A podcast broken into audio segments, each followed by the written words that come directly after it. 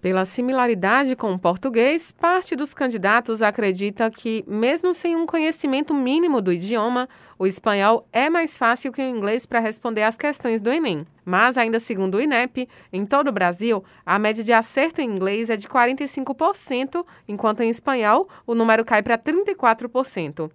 Para aqueles que apostaram no inglês para a prova deste ano, o professor de inglês Ricardo Mister dá algumas dicas. Segundo ele, é importante ficar atento aos poemas presentes no exame. Para a prova do Enem, vocês devem uh, se preocupar única e exclusivamente com as pessoas que cantam, quem declama o poema. Então, os poemas são sempre declamados na primeira pessoa. E os poemas do Enem, declamados na primeira pessoa, eles têm um tom de revolta. Isso ocorre em 2012, com I Too Am America, quando ele diz Eu sou o irmão mais negro eles me mandam comer na cozinha quando chega uma visita, mas eu sorrio, comerei e crescerei forte, e amanhã verão quão belo eu me tornei. Uma linguagem metafórica para fazer com que eu vá para a senzala, mas meu lugar é a mesa, meu lugar é na sociedade. Então há uma revolta com Langston Hughes. E isso vai se repetir o ano passado o ano retrasado com o Ifemelu, dizendo claramente no Enem, que quando a, a moça no, no, salão de beleza diz assim, ela, why don't we relax your hair? Né? Por que, que a gente não dá uma relaxada no seu cabelo? E ela diz claramente, não, meu cabelo é a maneira que Deus fez. Então é muito genial ver que o Enem estava evoluindo a esse ponto, né? Para o professor, as questões que trazem música são um pouco mais simples para para os estudantes. E a música, ela vai na contramão dessa necessidade de concatenar, de fazer conjecturas. A música ela é mais bacana para o Enem.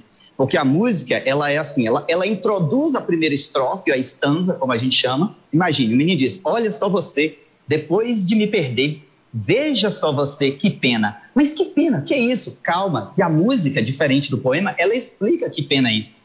A música vai dizer depois, vai dizer assim: hoje é você quem está sofrendo, amor. Hoje sou eu quem não te quer. É, é, é, compreende o motivo pelo qual ele diz por que ele tem pena da mulher agora. Por que agora ele tem a da amada ou do amado, né? Ricardo Mister destaca que a língua inglesa também tem palavras que se parecem com palavras da língua portuguesa com o mesmo significado, o que facilita a interpretação do texto.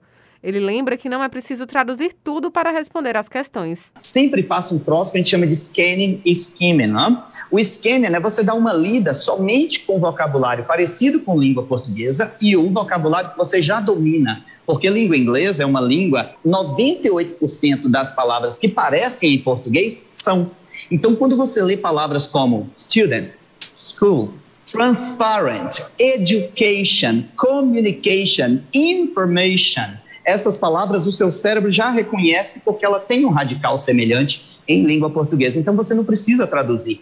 Vai lendo o texto como um todo e depois vai para o scanning que a prova de língua estrangeira ela vai fazer o seguinte: ela vai ter dois ou três parágrafos, dois parágrafos no geral, mas o Enem te avisa qual parágrafo ele quer que você leia. Neste domingo, o primeiro dia do Exame Nacional do Ensino Médio, os candidatos farão, além das provas objetivas de linguagens e ciências humanas, a única prova subjetiva da avaliação, a redação. Nesta edição, o tema será o mesmo tanto para o Enem impresso quanto para o digital, e em ambas as modalidades, o texto deverá ser escrito à mão. Raíssa Novaes para Educadora FM.